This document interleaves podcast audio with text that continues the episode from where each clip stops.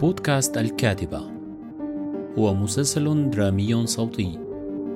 يعالج باللغة العربية المحكية جانبا من محاكمة ضابطي مخابرات سوريين في مدينة كوبلنز الألمانية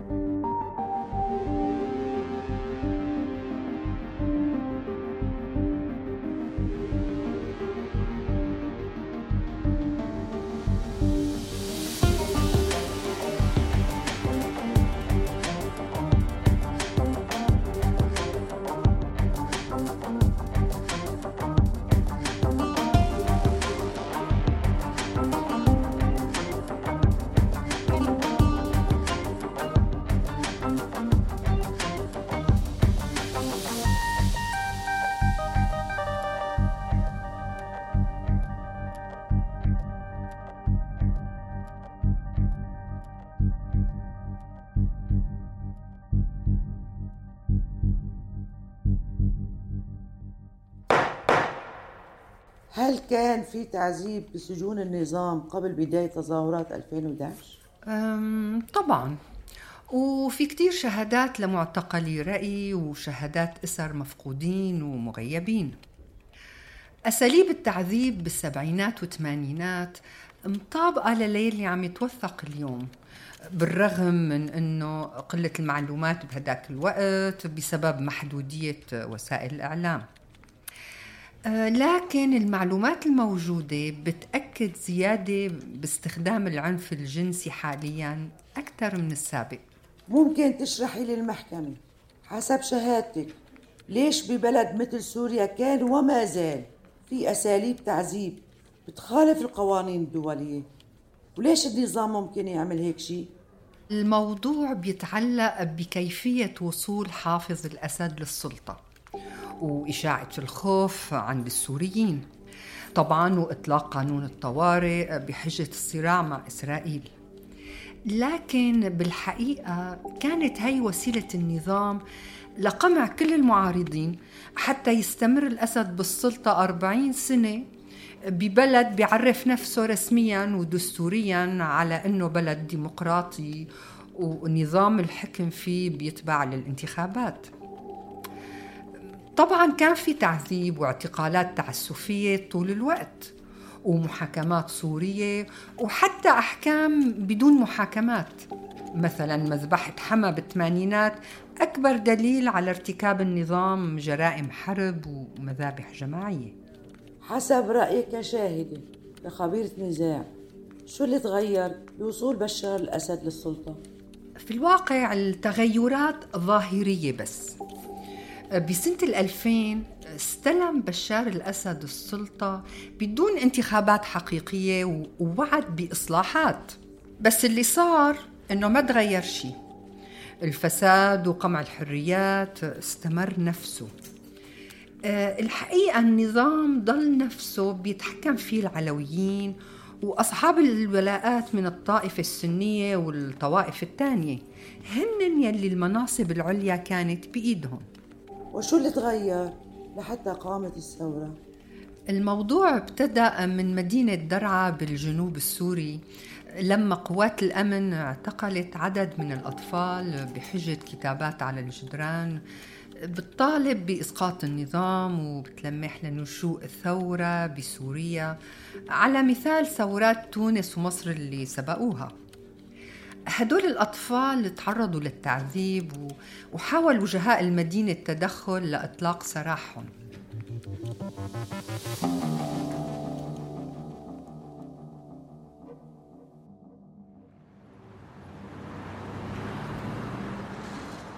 أنا بربيهم عنكم لأنه على ما يبدو بدهم ترباي وإذا كتير خايفين عليهم لحتى جايبين لك باريد درع وجايين. لشو ما ربيتوهم على حب الوطن وقائد الوطن؟ يعني أنت برأيك ربينا اولادنا على كره الوطن؟ أنت شايف حكيك منطقي؟ اسمع تقول لك إحنا بنعرف شو ربيناهم وأهاليهم خبروك إنه مش إحنا اللي كتبنا على الحيطان. ما في داعي للكلام الزايد. شو بدي بحكي أهاليهم؟ إذا الأولاد اعترفوا وبصموا. قاعد بتقولها بعضهم لسانك أولاد هذول. أولاد ما بصير تحاسبهم مثل الكبار يعني عدم ماخذ منك بشوية ضرب اعترفوا وبصموا على شيء بيعرفوه وشيء بحياتهم ما سمعوا فيه بس مشان يوقف عنهم الضرب. يعني كلنا بنعرف شو يعني الضرب جوات الافرع الأمنية. يبدو أنت فهمان الموضوع كله غلط. مشان نوفر عليك وعلى الجهه اللي جايب لي إياها معك وجاي. هدول الاولاد انسوهم. خلفوا غيرهم وانسوهم. الشغلة أكبر منك ومنهم بكثير أنت شو قاعد بتحكي؟ مين مفكرين حالكم؟ أخذتوهم من بيوتهم بترجعوهم سالمين مثل ما أخذتوهم أصلا لو عادين حالكم حكومة وقانون ما بتحكي هالحكي ولا بتعددوا أطفال صغار بعدهم بالمدارس بس مشان تبيضوا صفحاتكم. لا زودتها كثير ها؟ يا سيدي نحن الحكومة ونحن القانون. وبرجع بقلها هدول الأولاد نسوون خلفوا غيرهم. وليه؟ إذا ما بتعرفوا تخلفوا غيرهم بعتوا لنا نسوانكم. نحن بنخليهم يخلفوا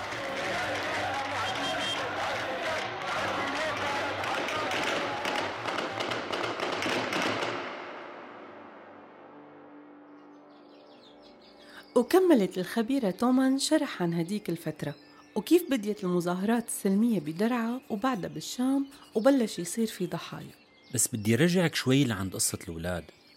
أنت بتعرفي إنه في منهم ما رجعوا ابدا؟ وفي منهم طالعوهم بعد شهرين؟ وفي منهم ماتوا لاحقا؟ هن 18 ولد ومو أكيد إنه هن اللي كتبوا على الحيطان. فكرتك ما بتقرأ صحافة عن سوريا؟ يعني كنت شوف صحافة وأول ما بديت القصص تتطور مع بداية الثورة كنت عم تابع كل الأخبار مع أني ما بوثق بالصحافة أبدا بس كان عندي أمل أنه يصير في تغيير. وإمتى راح هذا الأمل؟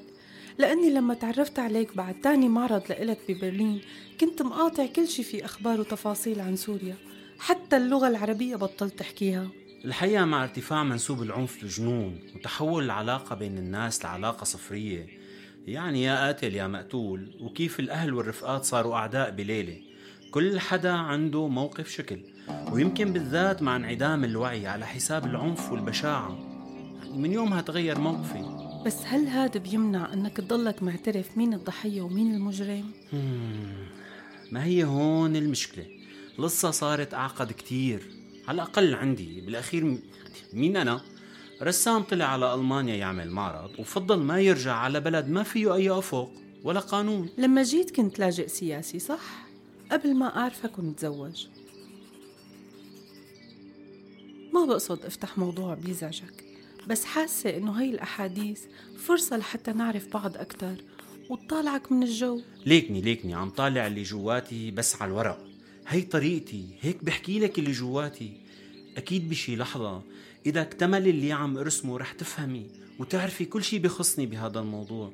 هلأ كملي لي على شهادة تومان قبل ما يوصلوا رفقاتنا حابب نخلص هذا جزء. أوكي. مم. وين كنا؟ المظاهرات ودرعا. هون كنا. ها إيه هون صارت أسئلة القاضية كربر أسرع والأجوبة محددة أكثر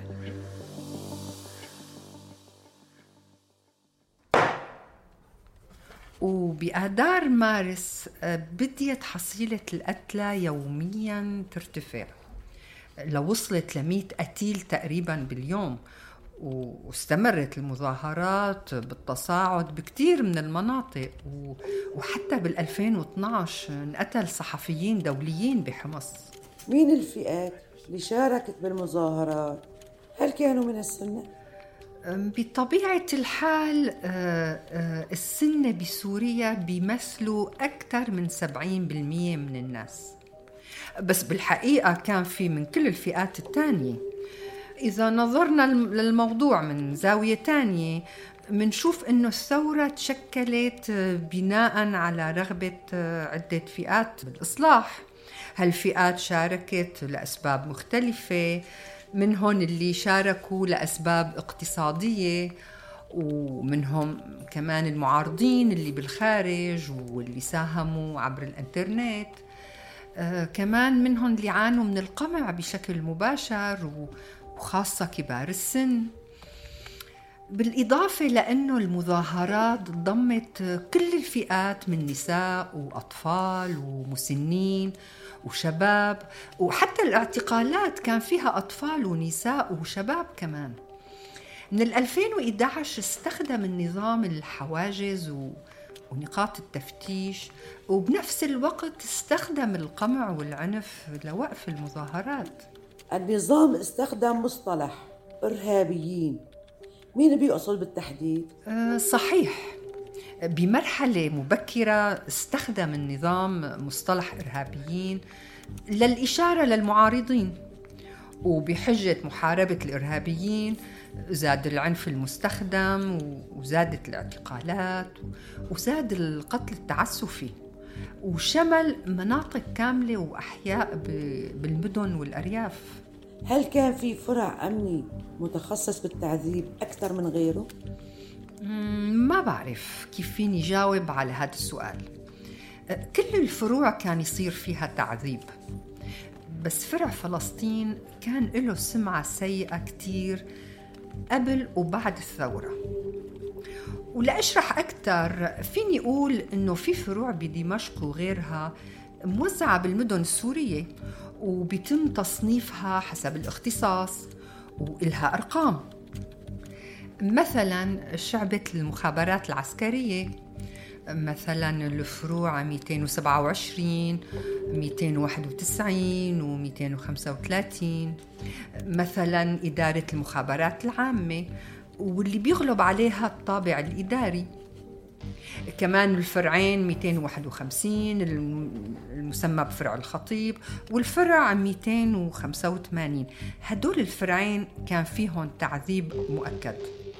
والمخابرات العسكرية شو كان دورها؟ ما فيني يكون محددة هون كتير بس الأكيد أنه تعاونت مع الأجهزة الثانية لقمع المتظاهرين والمعارضين. ممكن نستعرض وسائل التعذيب. بهي الفروع. عندك عليها شهادات وأدلة؟ بشكل سريع لو سمحت. تمام. وسائل التعذيب ضمنت وسائل مختلفة. الدولاب والشبح والعنف الجنسي والصدمة الكهربائية والفلقة وبساط الريح والكرسي الألماني والماء البارد نزع الأظافر. كمان إزالة الشعر أو نتف الشعر. كمان الحرمان من الرعاية الطبية. الحرمان من التغذية. الحرمان من استخدام المراحيض. كمان عدم توفير العلاج للأمراض والحالات الطبية الطارئة. لذلك كانت الوفاة هي النتيجة الحتمية في بعض الأحيان. مذكور بشهادتك فقرة مطولة عن ملف قيصر ممكن تشرحي للمحكمة مين قيصر؟ لمين ملكية الصور؟ وكيف تم توثيقها واستخدامها؟ طبعا بس رح استخدم جهاز عرض الصور خلال الشرح بعد إذن المحكمة تفضلي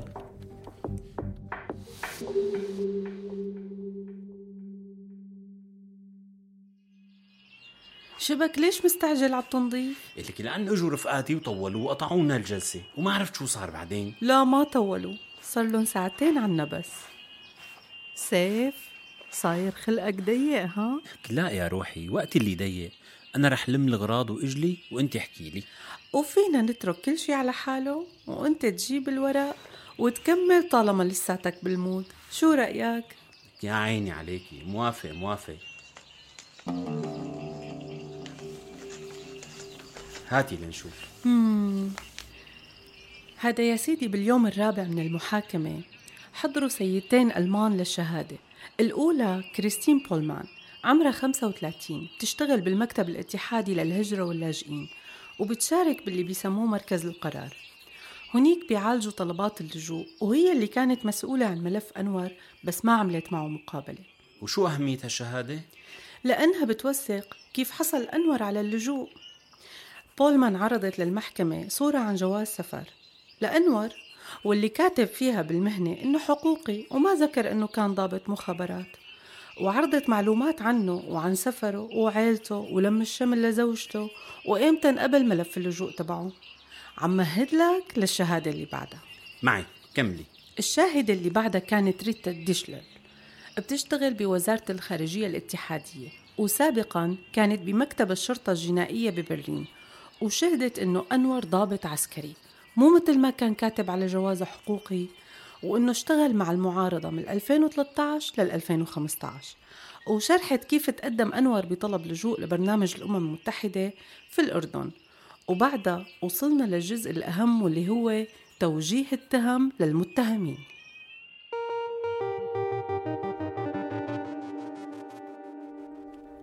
الجرائم ضد الإنسانية.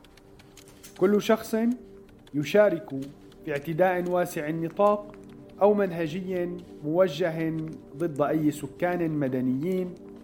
يقتل شخصا يعذب شخصا محتجزا لديه أو تحت سيطرته بطريقة أخرى عن طريق التسبب في أذى أو معاناة جسدية أو نفسية كبيرة لذلك الشخص. عندما لا ينشأ هذا الأذى أو المعاناة فقط من عقوبات تتوافق مع القانون الدولي. كل من يحرم أي شخص من حريته بما يتعارض مع قاعدة عامة من قواعد القانون الدولي. كل من يرتكب جريمة سواء بنفسه أو من خلال شخص آخر يعاقب عليها بصفته مجرما. إذا اشترك عدة أشخاص في ارتكاب جريمة يعاقب كل شخص من هؤلاء الأشخاص. بصفته مجرما والقائمة طويلة تهم بالاعتداء الجنسي والتعذيب والقتل كلها مبنية على قوانين دولية وقوانين جنائية ألمانية. والتهم اللي توجهت لإياد كانت أقل عدد وأقل وزن. يا ويلا شو مرهق هذا الكلام؟ كيف تتحملي شغلك بهيك ظروف؟ كتير روتينية وكلها تفاصيل قانونية مملة. ما بعرف. يمكن لأني بحب شغلي. وأحيانا قاعة المحكمة بتكون مكان أليف لما بشوف فيه إنصاف. وأحيانا بحسه مكان للحكايات ولو كانت طريقة الروي مو ممتعة كتير. بس غالبا الحكايات نفسها فيها أمل فيها غضب فيها كل أنواع المفاجآت. وأحلى شي لما بتبدأ الاعتراضات على شي شهادة وبيعلقوا. ومن غير شي روح قلبك الجدل انت. وعلى السيرة صار في اعتراضات بالمحكمة على قضية أنور وإياد؟ يي كتير. لسه ما شهد حدا من السوريين أو الضحايا. كان بلش محامي أنور بالاعتراضات. إيه وعلى شو؟ على مسألة استجواب أنور بال 2017 لأنه صرحت رئيسة المحكمة آن جيربر أنه الشاهد مارتن هولتسكي اللي هو كبير المفتشين اللي شهد من قبل بخصوص استجواب أنور سابقا صرحت أنه هولتسكي بعت وثيقة بتخص المتهم أنور وعرضوها بالقاعة وفيها رحلات المتهم أنور على شركة طيران بين برلين وشتوتغارت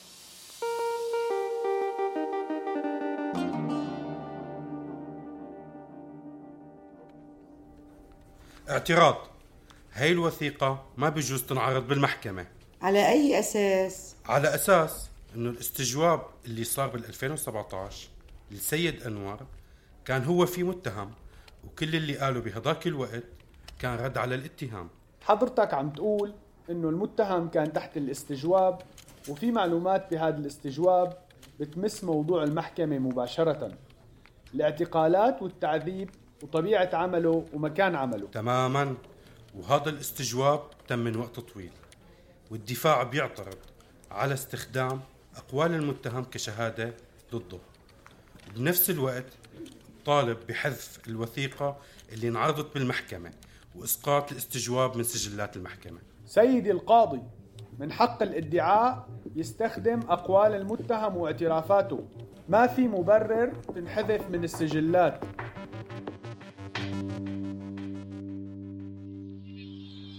وقبلت القاضية طلب الدفاع؟ ما أصدرت حكم بالموضوع. بظن أنه ضل معلق مع رفض الادعاء لطلب الدفاع. نسيت كيف كان الإجراء. شكلك خلصت شي سكتش ها؟ خليني شوف أمانة. ياخ فكرتك عم ترسم المحكمة. فرجيني فرجيني أمانة. ليه عم تخبيهم؟ إي لا لا ما رح فرجيكي هلا. عم أرسم اللي ورا المحكمة. خديني على الحدث الحقيقي. محتاج شوف. حاسس هنيك بلاقي الوقائع والحقائق. لكن لازم هلأ نوصل للشاهد الأهم. شاهد وخبير. سموه بي 2 هون الدراما بتبدأ. بس ما رح أحكي لك عنه لحتى تفرجيني شو رسمت. لا ما رح فرجيكي شي لنخلص حكي. هي هي علينا. هلأ هيك رح نعمل؟ لك خلص اوثقي فيني. وبس خلص رح تشوفي كل شي. بس بتوعديني ما تجربي تفتحيهم لحتى نخلص. مم. طيب بوعدك. بس أنا اليوم تعبت كتير وبكرة في جلسة بدي فيق بكير الصبح. وإلدا طيب تلميح صغير عن الشاهد. يعني فيك تقول هلأ بدي جد. على فكرة وأنا كمان متشوقة أخبرك عن الشهادات الحقيقية لناس سوريين. هدول هن الضحايا وهي هي قيمة المحكمة. إنسانيا على الأقل. وهذا الشاهد تحديدا هو سلة حكايات. ما رح أحرق لك القصة أكثر من هيك. وإذا بتساوي لنا بكرة فلافل يعني بتكون استاهلت هاي الحكاية واللي بعدها كمان. ما أشترك بمفاوضات. فلافل هذا اللي طلع معي.